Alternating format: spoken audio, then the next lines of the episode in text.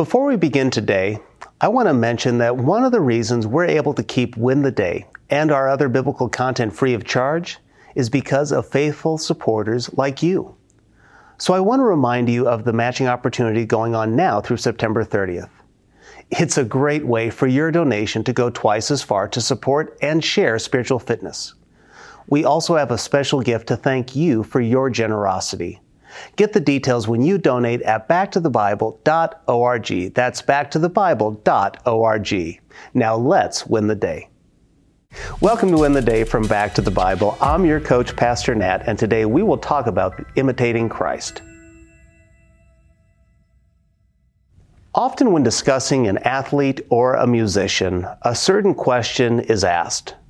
The question is Who does that person play like? Uh, what band or musician are they comparable to? You see, there's something in their sound or in the way that they move or play or their demeanor that reminds them of someone else. Well, as Christians, we should be imitators of Christ and godly examples throughout our whole lives. But sometimes that imitation is not desired, but it's often part of the package. So, what kind of imitation is this? Let's go back to the Bible for the answer. Here's what Paul writes in 1 Thessalonians chapter 2 beginning in verse 14. For you brothers became imitators of the churches of God in Christ Jesus that are in Judea. For you suffered the same things from your own countrymen as they did from the Jews, who killed both the Lord Jesus and the prophets, and drove us out and displease God and oppose all mankind by hindering us from speaking to the Gentiles, that they might be saved. So, as always, to fill up the measure of their sins. But wrath has come upon them at last. If there is one kind of imitation that no one wants, is suffering. That's what Paul is referring to. He says, For you, brothers, became imitators of the churches of God in Christ Jesus in Judea. For you suffered the same thing from your own countrymen as they did from the Jews. Now, we know suffering is part of life. In a broken and fallen world, we will experience sickness, pain, death, loss, betrayal, and so on. And when you become a follower of Christ, we don't remove the suffering. In some cases, we multiply it. Remember, Jesus said in John chapter 16 that in the world you will have tribulation, but take heart. I have overcome the world. Jesus said, The one who does not carry his own cross and come after me cannot be my disciple. Jesus said, You will be hated by all nations because of my name there is inherent rejection, persecution, antagonism, alienation, and humiliation in our salvation. The Thessalonian church was not just imitators of Jesus and Paul in their behavior, but now it's in their suffering.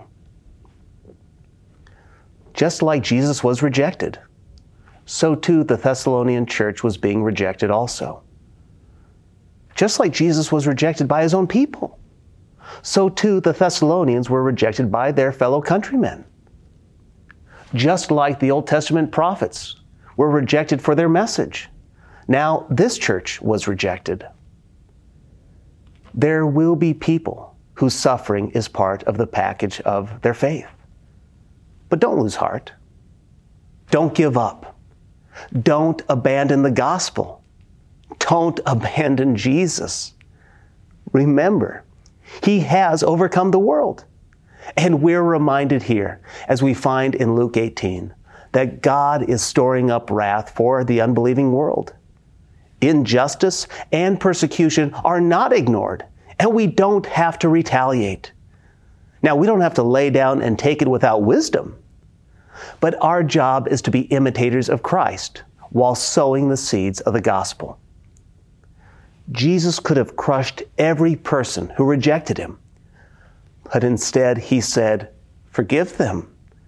They don't know what they are doing. So here's my challenge for you today obey, and trust God. There is no doubt that you are experiencing some kind of pressure or persecution because of your faith. It hurts. It could be the rejection of a friend or a relative. It could be the harassment from a boss or even a coworker. Remember, friend, God is watching. Their wrath is being stored up until it is full. God will deal justice, but not until the last person is saved. So we must not lose heart. We must obey God and leave the consequences to Him. Remember Jesus' words Take heart, I have overcome the world. So let's obey and trust Him to finish the job. Hey, I hope you enjoyed the message today.